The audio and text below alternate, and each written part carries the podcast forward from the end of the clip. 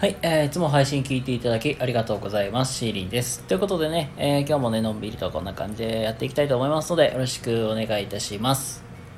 それから、みなみさん、いつも応援ありがとう。はい、どうもこんばんは、シーリンでございます。ということでね、今日ものんびりまったりとやっていきたいと思いますので、よろしくお願いいたします。はい、で、テーマはですね、今日は、面白がることは時には大事だよという、そんなテーマでね、お話をしていきたいなと思いますのでよろしくお願いいたします。はい、本題に入りたいところですが、お知らせと宣伝の方だけ先にさせてください。現在ね、対談企画、101っていうのね、ずっとやらせていただいております。で、ご案内の方だけさせていただきますと、9月の12日にことさとさんとのコラボ対談。で、それから、9月の19日、この1週間後の、火曜日、こちらちょっと1時間、時間が早まっています。8時から9時に、チッフィーさんとの、対談の方が決定しました。っていう感じで、着々とねいろんな方とやらせていただいておりますんでね、興味ある方とかやってみたい方いましたらね、お気軽にご連絡ください。はい、それからねノートのブログの方もずっとやらせていただいていますっていうのと、また近々お知らせの方にさせていただきますが、また新企画の方もスタートしますので、もしよかったら、応援の方をしていただけると幸いです。よろしくお願いいたします。はい、ちょっとごめんなさい。番宣の方が長くなってしまいましたが、もうここから本題に入りたいと思います。はい、ということで、今日はですね、面白がることはとっても大事だよというテーマで、今日はブランディングとかマーケティングの話を、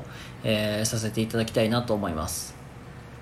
で、実際にね、このスタンド FM とかで発信されていらっしゃる方、僕もそうだし、今聞いていらっしゃるリスナーさんの方にも、発信されている方多いかと思いますが、僕は Twitter と Instagram でやっていたりするたりとか、スレッズを使ってますけども、皆さんもおそらく SNS いろんなの使ってたりとか、中にはね、YouTube、TikTok といった、動画をね、編集して出されている方も、数多くいらっしゃるかと思います。実際にこの発信していく中で自分のその魅力とかそういう自分らしさをね世の中に発信されている方は多くいると思うんです。実際に自分が好きなこと得意なこと場合によってはこういう自分の知ったことをみんなに広げていこうとか。そうやって発信されていらっしゃる方、そしてオンラインサロンとかを開いて、そこで言うたらウェビナー形式で教えていたりとか、ちっちゃいコミュニティをね回されている方も中にはいると思います。こうやってね発信していく中で、自分らしく、そしていることとか、こうやって自分らしく振る舞ってますよって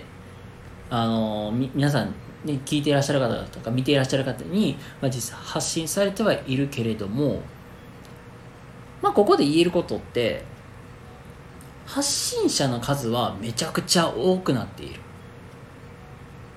誰しも言うたら誰でも発信できちゃうんで、どうしてもやっぱり話す人がめちゃくちゃ増えていて、受け手に回る人が少ない。会話もそうだけど、会話コミュニケーションとかってボールを投げる人離す人がいるからいて、そこにキャッチャー言うたら話を聞いてくれる人がいるからこそ会話って成立するわけで、これもこの発信の世界もやっぱり同じように言えるんですよ。今発信していく中でもう投げる人がたくさんいて、もうキャッチャーの数が足りていない状態。言ったら発信者はいるけど、これを受けて返信とか返す人がいないっていう状況が今できているということがありうるんですよ。ここでリンさん何が言いたいのか、要するに話を聞く側、要するにその発信された人の話を聞いてリプとか反応を返す、そういうことも、言うたら発信していく人も必要ではないかということなんですよ。だから発信するのみだけじゃなくて、コメントを返すとか、いいねとかリプをつけてあげるみたいな、そういうことをしていく人がやっぱり必要で、そうやってやっていく中でつながりみたいなものもできたりとか、これがきっかけにやっぱり関係性ができてくるっていうこともあり得るんですよね。なのでしっかり聞いて受け取るっていうこともやっぱり大事ではさっきからも発信して受け手に回れとしか言っていないように聞こえると思うんですけども、発信する側の人にもやっぱりポイントがあると。例えば車が好きとドライブが好きな人が、言うたら僕こんな車乗っています、僕は今日ここに行きましたよって投稿を出したとこで、じゃあグルメが好きな人にそれを届けたところで、それってどうなのって、あんまり反応良くないと思うんですよ。だって興味ないもん、その人は食べ物とかには興味あるけど車には関してはあんまり興味がないから、結局届けたとしても反応が返ってくるかといえばいまいちだし、じゃあ車好きの人が車好きの人に発信したらどうなるかって言ったら、この車めっちゃかっこいいや、これどこ行ったんですかとか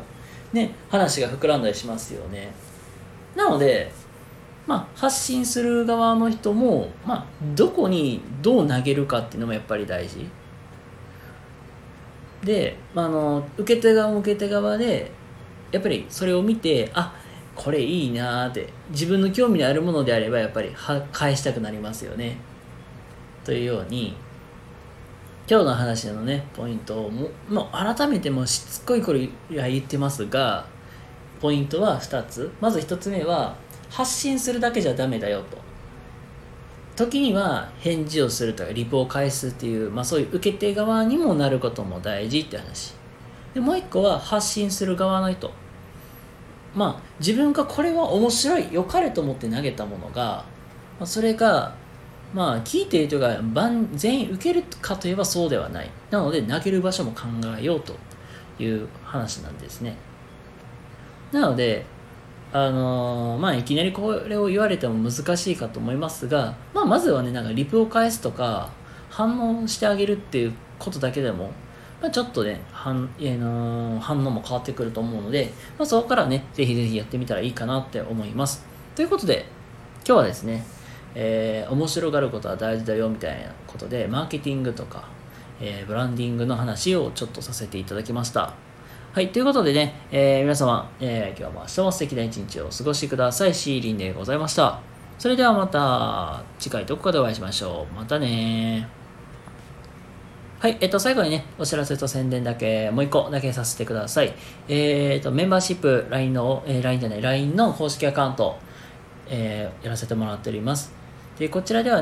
週に1回自分の本音、気持ち、そして学んだことを皆さんにシェアしていくという、そういう概要となっております。もし興味ある方いましたらURL、概要欄に貼らせてもらっている URL からご登録いただけると幸いです。ということで、今日も素敵な一日をお過ごしください。